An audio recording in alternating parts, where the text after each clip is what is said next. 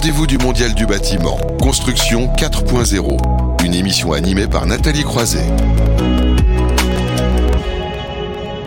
Construction 4.0, on parle de la construction, on va dire, de demain, qui est déjà celle d'aujourd'hui. Hein. C'est une séquence où on parle beaucoup euh, de Lean, de BIM, de 3D, qu'on a déjà évoqué depuis ce matin, aussi de hors-site. Et la question qu'on se pose ce mois-ci concerne la notion de coût global dans l'immobilier. Comment le hors-site hein, peut-il aider à réduire les coûts d'exploitation? Euh, Pour en parler, on est ravi d'accueillir Max Sissoun. Merci d'être avec nous. Bonjour, merci. Bonjour. Alors vous êtes ingénieur économiste, auteur aussi. Alors je vais faire la petite page de pub. La petite page. Euh, voilà, de outils pour sécuriser les contrats de maintenance euh, de bâtiments que vous avez écrit également avec Anissa. euh, Voilà ça. exactement, qui est aux éditions Le Moniteur, hein, c'est ça. Donc euh, Et qui vient de sortir. voilà. Et donc vous êtes, on va dire, spécialiste de ces questions, notamment de, de coût global. hein. Tout à fait. Voilà, donc vous allez pouvoir nous, nous éclairer sur le sujet. On est également en ligne, euh, et merci d'être avec nous, avec Yamina Saeb. Bonjour Bonjour. qui est ingénieur économiste et aussi, je disais, un des auteurs hein, du sixième rapport du GIEC avec une actualité. Vous n'allez pas pouvoir nous la dévoiler, mais on aura le troisième volet un lundi, euh, le 4 avril, qui va parler notamment des, des solutions. Hein. Exactement. Et je vous invite, euh, j'invite euh, les auditeurs à regarder de très près ce rapport-là qui, euh, qui apporte beaucoup de nouveautés en termes de solutions. Parfait, voilà, c'est un aspect aussi positif et comme je disais, c'est en fil conducteur de, de cette émission. Puis c'est important aussi d'avoir un acteur aussi pour en parler. Là encore, quelqu'un que l'on retrouve ici euh, dans cette émission, le rendez-vous du Mondial du bâtiment. Frédéric Gall, bonjour.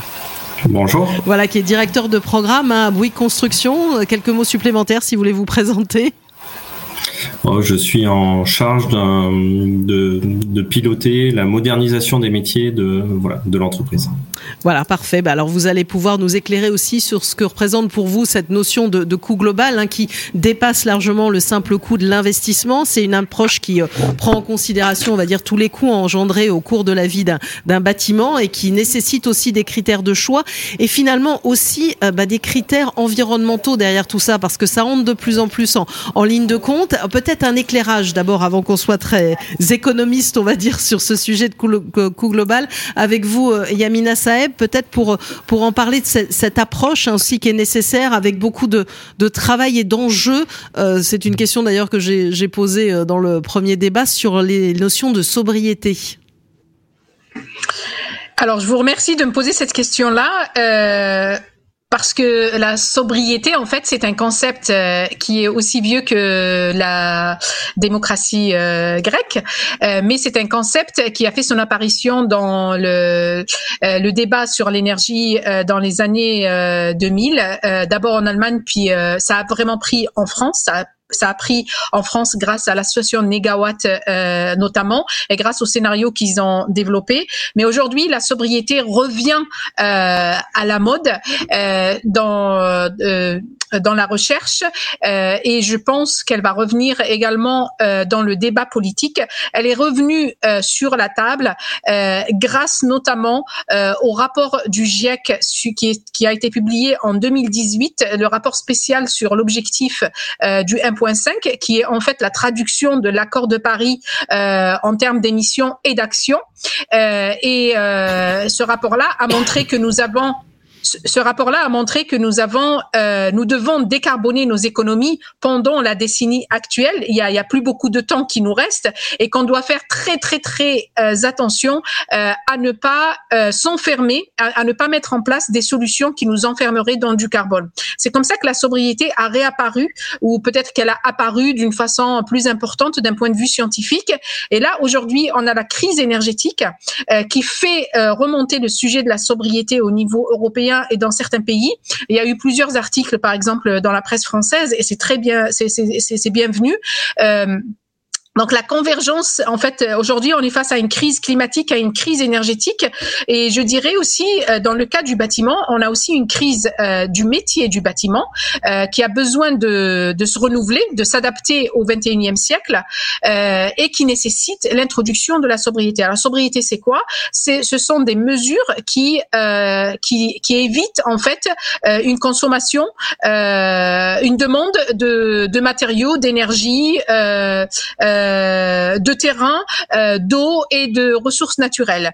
Et tout en garantissant pour tout le monde et pas juste pour les plus riches, en garantissant euh, un habitat, dans le cas de l'habitat par exemple, un habitat décent. Et la décence, ce n'est pas ce qui est défini dans notre article sur la décence, qui est en fait un article qui devrait être labellisé un article de la non-décence ou de l'indécence, pardon. Euh, on pourra revenir là-dessus. Euh, et euh, c'est plutôt un habitat euh, décent. Et on pourra revenir sur la définition qu'il y a dans la littérature et pourquoi je pense que l'article de l'indécence devrait être labellisé, j'espère pour la prochaine par la prochaine législature comme un article de l'indécence et l'annuler euh, dans le cadre des limites planétaires. Et aujourd'hui, les limites planétaires, c'est le, le, budget carbone qui nous reste et le budget carbone qui nous reste ne nous permet pas tous humains euh, et pas juste les, Français, euh, de vivre sur cette planète sur une, période longue euh, si on continue à consommer les ressources et donc à émettre des, euh, du carbone et des gaz à effet de serre comme on l'a fait jusqu'à présent.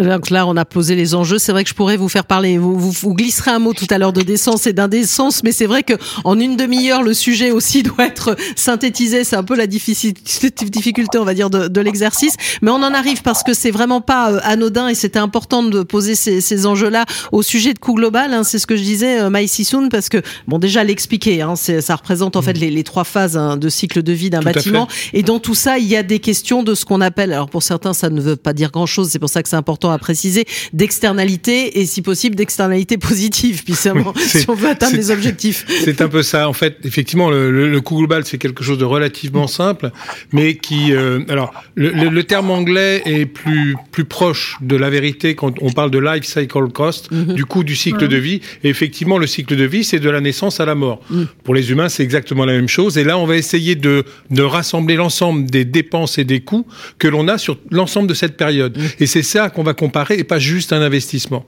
Et alors, pour euh, un peu rebondir euh, ce qu'a dit Madame, effectivement, euh, on devrait revenir à ce que certains de nos ancêtres, si on si on regarde un petit peu les bâtiments qui ont été construits un peu partout en France, que ça soit en Lorraine, que ça soit dans le Lyonnais, en Bresse, etc. Les bâtiments sont des bâtiments basse consommation mmh. et les gens se, se travailler avec la nature et faisait en sorte que la nature y suivait leur bon sens tout simplement, mais le bon sens au sens paysan du terme. On est en train d'y revenir doucement, progressivement, et on a tous ces matériaux, ils existent et on peut faire très facilement avec les. Alors ne plus déconstruire et puis jeter comme on a fait en déchetterie pendant des années, mais réutiliser et faire de l'économie circulaire, ça c'est l'un des, des, des points très importants et effectivement ça va participer dans l'analyse en coût global. Le fait de la récupération nous permet effectivement de diminuer déjà ne serait-ce que les coûts d'investissement. Mmh. Après, effectivement, les coûts de fonctionnement, si les bâtiments sont bien conçus, et moi, en tant qu'ingénieur frigoriste au départ agroalimentaire, un bâtiment, il consomme pas, sinon je peux pas stocker mes produits dedans. Donc effectivement, euh, l'objectif. Parce que finalement, c'est l'utilisation d'un bâtiment qui est souvent la plus finalement la, la, la, qui représente le plus dans ce coût dans ce coût total hein, de la, la problématique, c'est l'utilisateur final. Je suis désolé, mais et donc on est en train aujourd'hui avec tous nos toutes nos missions euh, d'assistants en, en, développement durable et autres, c'est de rédiger des notices de fonctionnement et de hum, d'utilisation des immeubles les plus proches possibles pour que les utilisateurs finaux ben, utilisent correctement le bâtiment pour ne pas consommer et donc maîtriser notre bilan carbone. Alors on va voir, on va dire du côté euh, de, ceux qui ont la, les mains dans le cambouis. Les mains dans le cambouis, oui. Exactement, Frédéric Gall, cette notion de, coût global dont, dont on parle beaucoup, mais est-ce que c'est vraiment une approche qu'on a dans le secteur? Donc, en fait, c'est une, une, approche effectivement dont on parle maintenant depuis, euh, allez, j'ai envie de dire depuis une dizaine d'années, et en fait qui a, qui a, été liée, on va dire, en, on va dire, en montée en compétence des entreprises liée au premier PPP, parce que euh, on s'est retrouvé en tant que mandataire à devoir prendre l'engagement de coûts de fonctionnement des bâtiments, donc de devoir maîtriser finalement non plus que la construction, mais l'exploitation de ce que l'on construisait. Donc j'ai envie de dire aujourd'hui, toutes les entreprises, toutes les grosses entreprises qui ont participé à ce, à ce jeu, euh, maintenant maîtrisent euh, et ont une bonne vision de ce qu'est le coût global, de comment est-ce que ça peut être maîtrisé. Maintenant, et c'est l'échange qu'on avait, c'est c'est pas parce que vous savez le faire que vous le faites systématiquement. Quelle est la demande euh, de votre client? Vous devez répondre à un marché. Et aujourd'hui, euh, j'ai envie de dire que 80% de la demande euh, se cantonne à un prix de construction et pas un coût global. Donc du coup, quand vous êtes jugé sur uniquement un prix d'achat et pas un prix global, y compris exploitation, euh, vous optimisez ce sur quoi vous êtes jugé, vous êtes noté, et vous pouvez gagner le projet. Et on voit aujourd'hui, moi, je, on va dire, j'adore ces, ces, sujets d'offres globales parce que je trouve que c'est celles qui déjà, en tant que, vu le fait que je paye des impôts, je suis ravi que mon argent soit bien utilisé et je pense que dans ces offres globales, c'est là où il est mieux utilisé, dans le sens où l'entreprise et l'ensemble des acteurs, y compris le mainteneur, vont intervenir dès les premières phases de conception. Euh, et du coup, j'ai pas mal d'exemples concrets, mais on construit pas de la même manière en offre globale quand on a la responsabilité d'exploitation qu'en appel d'offres travaux. Mm. Je dis pas qu'il faut faire que de l'offre globale, sinon on pourrait faire l'offre classique, mais si on fait de l'offre classique, la maîtrise d'ouvrage doit monter en compétences et de manière euh, conséquente pour imposer des solutions intéressantes en, en, coût global. Mais aujourd'hui, je pense qu'il y a une, une, compétence globale du marché. Je pense que l'ensemble des acteurs euh, sont montés en compétence sur ce sujet-là. Mais aujourd'hui, le type d'appel d'offres auquel on est confronté ne permet pas euh, de s'engager et de mettre à profit toute cette intelligence euh, au profit des bâtiments qu'on construit. Alors, je fais réagir Mike Sisson, mais sur l'aspect aussi, puisqu'on parle ici aussi de hors-site, euh, ça représente d'ailleurs à peu près combien, j'allais dire, dans, dans, dans, votre activité. Et vous, est-ce que vous pensez justement que le hors-site, entre guillemets, pourrait faire bouger en partie les lignes sur ce sujet-là qui est connu, mais pas nécessairement abordé? Alors, le, hors-site euh, aujourd'hui, c'est, je, pense que c'est même pas l'épaisseur du trait euh, mhm. du chiffre d'affaires d'un groupe comme Bout de Construction. Euh, est-ce que ça peut faire bouger les lignes? En fait, oui, évidemment, parce que dès qu'on va rentrer dans des méthodes plus industrielles, et là je reboucle sur ce qui a été dit tout à l'heure en termes d'économie circulaire, c'est-à-dire que aujourd'hui, si on veut avoir en tête de comment est-ce que je construis et comment est-ce que je déconstruis, je pas dit démolir, déconstruire, euh, j'ai besoin de rentrer dans des procédés beaucoup plus industriels, beaucoup plus fins, beaucoup plus précis. Le hors-site va m'apporter toute euh, cette vision-là. Et, et, donc, oui, le hors-site est une des réponses, mais je pense que, je le redis, hein, la réponse majeure, c'est la contrainte. Et la contrainte, c'est euh, les appels d'offres auxquels on répond. Et donc, je pense qu'aujourd'hui, euh, je ne peux qu'inciter les maîtres d'ouvrage à être beaucoup plus, euh, on va dire, imposants, impactants dans la notation des réponses à appel d'offres sur ces sujets de coût global qui sont stratégiques. Euh, et Yamina tout à l'heure, on a fait, on a fait la démonstration. Hein. Euh, enfin voilà, aujourd'hui, il faut absolument prendre en compte ces problématiques liées au changement climatique. Alors, il y a Mina Saeb, justement. Qu'est-ce que ça vous inspire, ce qu'est en train de, dire euh, Frédéric Gall, qui montre bien clairement voilà, que c'est un, un, sujet, on va dire, qui est connu, mais pas nécessairement pris en compte?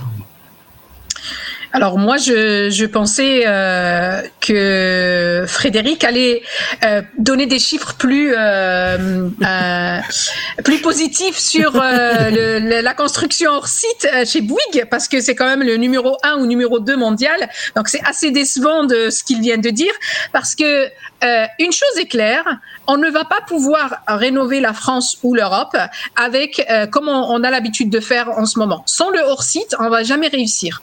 Et si vous regardez par exemple le stock du bâtiment français, il y a heureusement, il y a à peu près euh, dans le résidentiel, il y a à peu près 56% des, du stock qui a été construit après euh, après la Seconde Guerre mhm. et donc qui a été construit dans l'urgence. Mais c'est dans l'urgence que le secteur du bâtiment a innové et je pense que c'était la dernière fois que le secteur du bâtiment a innové. Mais Frédéric pourra peut-être me contredire, me donner d'autres chiffres euh, parce que c'est un secteur qui est en fait euh, euh où il n'y a pas eu d'innovation euh, depuis la période depuis la, la construction euh, les constructions de la Seconde Guerre.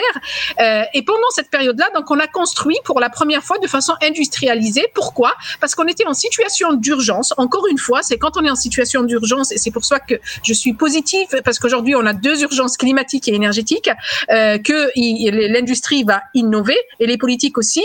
Et donc en situation d'urgence, il fallait construire, loger les Européens de façon euh, de façon rapide parce qu'ils se sont retrouvés euh, dehors sans logement. Et là, le, secteur de la construction à innover, à industrialiser un petit peu les processus. Alors bien sûr, ces bâtiments qui ont été construits en situation d'urgence sont très très mal construits. Euh, d'abord, ils sont laids pour la plupart, et puis en plus, ils sont mal construits du point de vue thermique et énergétique parce que c'était pas une problématique qui a été prise en compte. Mais ils constituent une opportunité incroyable pour rénover la France et l'Europe. Pourquoi? Parce que ces bâtiments-là peuvent être rénovés avec du hors-site. Mais ça ne se fait pas. D'ailleurs, on vient de le voir. On a eu un bel exemple avec Energy Sprong à Waterloo. 160 bâtiments faits comme ça en, en, une à deux semaines sans embêter qui que ce soit, j'allais dire. C'est faisable.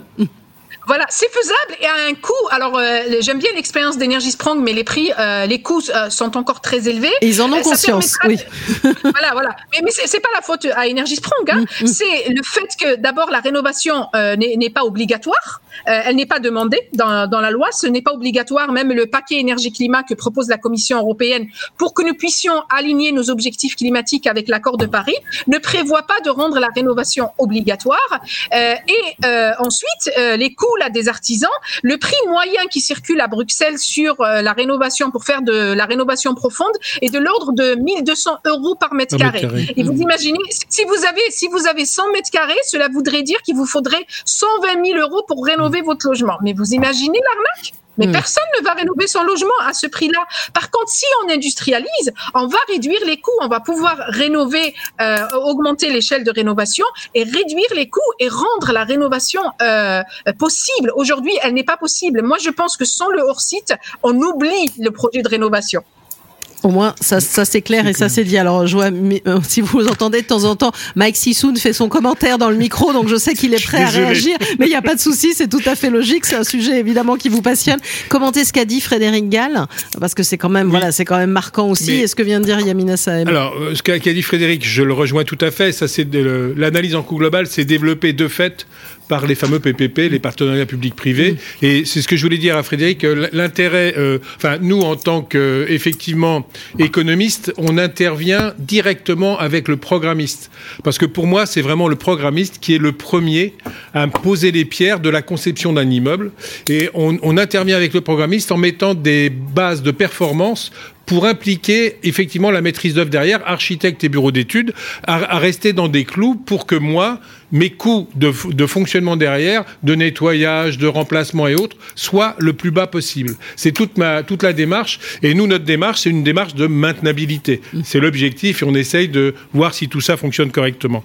Donc, effectivement, euh, les grands groupes font un peu de, de hors-site et d'industriel, mais très peu. D'ailleurs, je sais que Frédéric Gall est prêt à vouloir réagir. Là, je sais, on me l'a signalé dans mon oreillette, comme on dit. Donc, je lui passe la parole dans un instant. Allez-y. Alors, effectivement, le hors-site, euh, il n'est pas très développé chez nous. C'est un peu dommage. Alors, effectivement, moi, je viens de l'industrie agroalimentaire et donc, je sais, l'analyse en coût global, on le fait de fait pour que nos produits soient les plus performants et les moins chers possibles. Et l'avantage d'industrialiser le bâtiment, d'abord, c'est effectivement, ça permet de, de rénover les immeubles anciens beaucoup plus rapidement et surtout le fait de le faire de façon industrielle, il y a énormément d'avantages. Alors financier, bien sûr, c'est un peu plus cher à l'investissement au départ, mhm. mais on gagne énormément en délai, c'est-à-dire qu'un bâtiment qui est construit en, hors site, on va on va arriver à diminuer le délai de 1 à 2 ans. Mhm. Ben, ça fait 1 à 2 ans de loyer en plus. Donc euh, si on la balance entre l'investissement et les, les, rentrées de loyer, on est on est gagnant de toute façon. Enfin, le maître d'ouvrage est gagnant. Et souvent, c'est ce que les les propriétaires bailleurs ont du mal à, à saisir et c'est alors, les difficultés, on en trouve dans les bâtiments euh, complexes, mais mm. pour les bâtiments de logement ou logement étudiant ou euh, bah, fameux les, les, foyers de personnes âgées, effectivement, mm. on en parle suffisamment, mais on a commencé à faire des approches, mais on a du mal à leur faire euh, réaliser ce genre de bâtiment. Alors Frédéric Gall qui est prêt à, commenter, évidemment. Non, non, moi je suis en phase avec ce qui a été dit et, et, je pense effectivement, donc moi, si j'ai pris ce poste de modernisation des métiers, c'est que je suis convaincu euh, qu'aujourd'hui, effectivement, le, on va dire le secteur de la construction globalement n'a pas fait, euh, n'a pas innové, n'a pas fait de transformation digitale. Mais là où je suis quand même optimiste et largement positif, c'est je pense qu'on a un momentum euh, pour faire cette transformation-là et que euh, les différentes contraintes, hein, que ce soit euh, énergétique ou climatique, pour moi globalement c'est la même, hein, c'est une contrainte carbone. Et, et, je pense que cette contrainte carbone là va imposer l'industrialisation. Donc aujourd'hui, non, euh, je sais pas si vous le savez ou pas, mais on a fait un partenariat avec Dassault Systèmes, euh, justement qui est l'éditeur français qui aujourd'hui est leader mondial du, on va dire des logiciels pour l'industrie. Et c'est pas anecdotique, c'est que clairement on imagine et on pense faisable une industrialisation du secteur de la construction.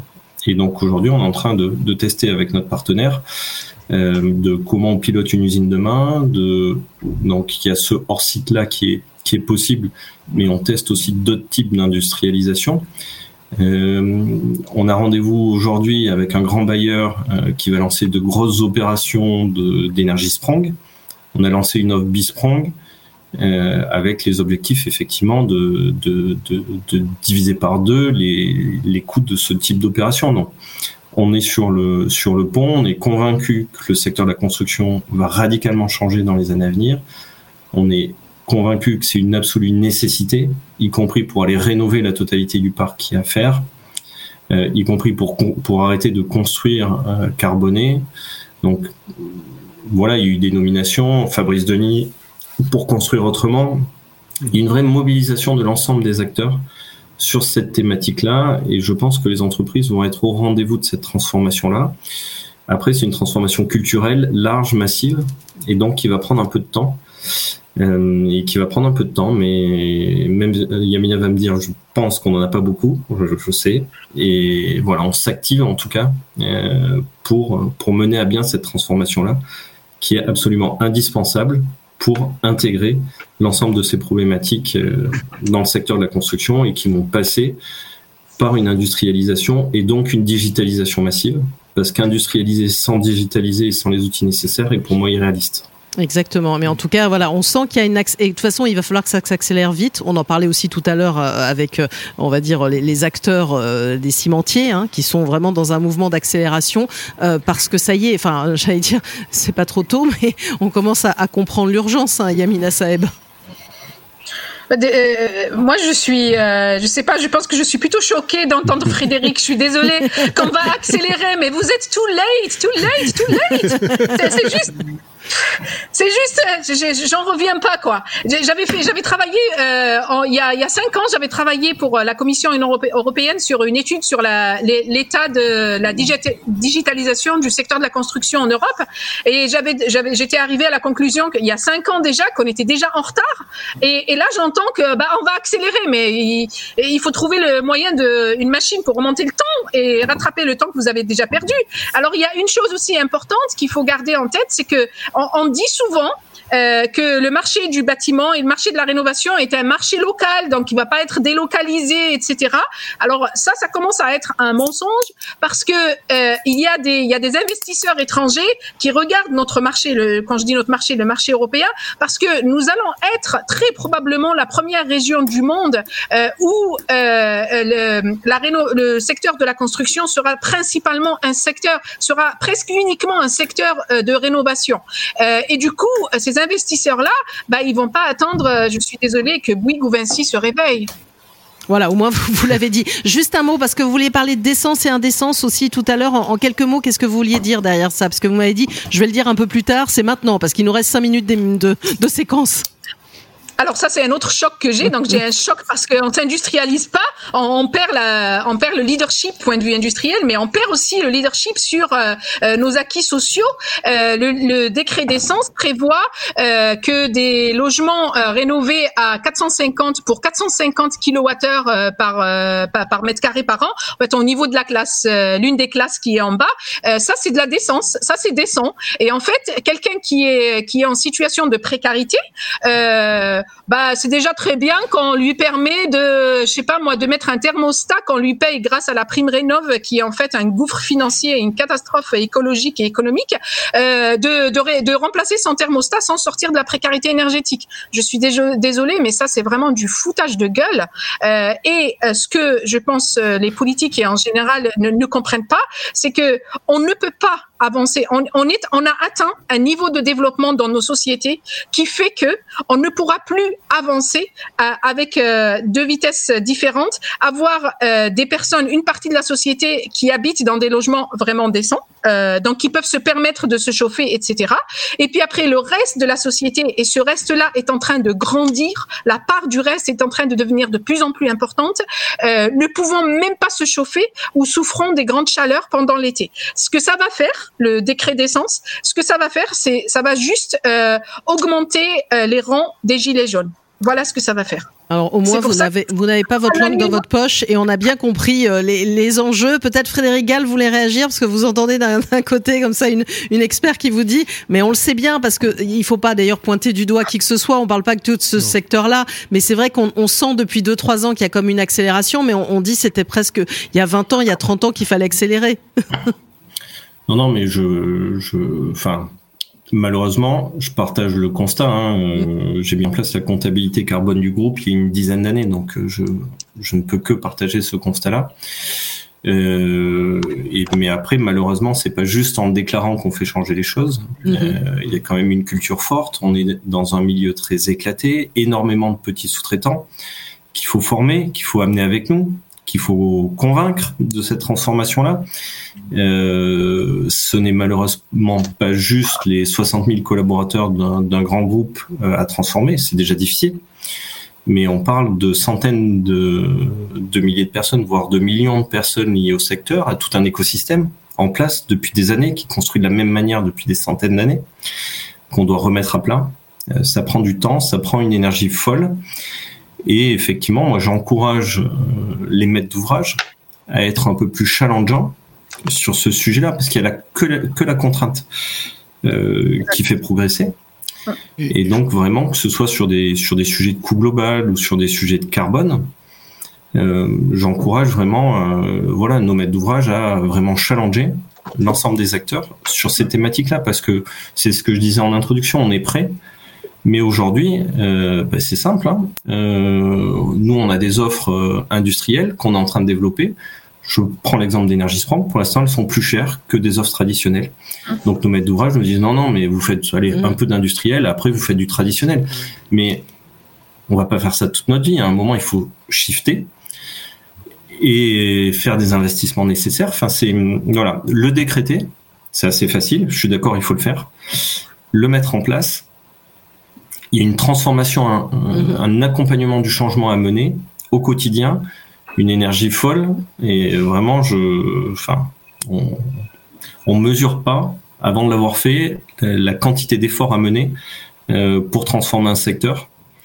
Euh, et je peux vous assurer qu'on y laisse qu'on y laisse beaucoup d'énergie, mais sur les, les constats sont bah, pleinement partagé. Bah merci à vous malheureusement pas que depuis hier. Merci pour cet éclairage. Je vois le temps qui file parce que c'est pas facile en 30 minutes de partir de la notion de coût global, de bien comprendre finalement et euh, à travers vos exemples que le hors-site peut réduire les coûts d'exploitation, mais qu'on en est encore loin en la matière en France, qu'il y a beaucoup de choses à faire pour avancer et transformer euh, un secteur. Donc Maï Sissou, j'allais dire en conclusion, que, que vous inspire cette, cette thématique sur laquelle on pourrait, j'allais dire, parler encore pendant un long moment parce qu'elle est centrale. alors, parler un long moment, mais je pense qu'en plus, il faut qu'on on remue un peu nos administrations et nos politiques, parce que le gros, le gros point bloquant au sens aussi aujourd'hui dans la construction, c'est nos assureurs, mm. nos garanties décennales et tout, et il y a des choses qui sont pas comprises dans les garanties décennales qu'on ne peut pas faire. Bah, notamment les sujets d'économie circulaire, des, sujets d'économie circulaire, de réemploi dont on parle beaucoup, on voudrait le faire, mais c'est très. tout ça, c'est mm. pas les assureurs veulent pas le, le, prendre en compte et tout, parce que tout dépend qui a qui va être le responsable, celui qui fait la construction, qui fait de ses mains, ou celui qui a modifié. alors comment on va y aller là il y, a une urgence là.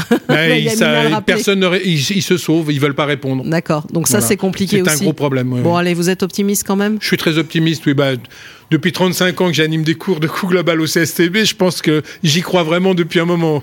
Bah, merci beaucoup à vous pour votre éclairage. Et puis voilà, c'était pas simple de résumer, comme je disais, en 30 minutes un sujet aussi majeur, mais vous avez mis en avant, on va dire, les points saillants. Merci à vous, Mai Sisung, donc ingénieur économie. Je rappelle hein, ce livre, Outils pour sécuriser les contrats de maintenance de bâtiments, hein, chez euh, aux éditions Le Moniteur. Comme ça, on a tous les détails aussi sur euh, ces sujets-là. Frédéric Gall, aussi directeur de programme chez Bouygues Construction, qui nous a bien éclairé aussi euh, euh, sur ces sujets hein, de, votre point de vue, on va dire. Et puis Yamina Saeb, donc euh, un des auteurs du sixième rapport du GIEC. J'ai bien entendu le 4 avril et j'invite tout le monde à regarder de près parce que là on parle de solutions. On en parlait avec Hervé Letreut en introduction.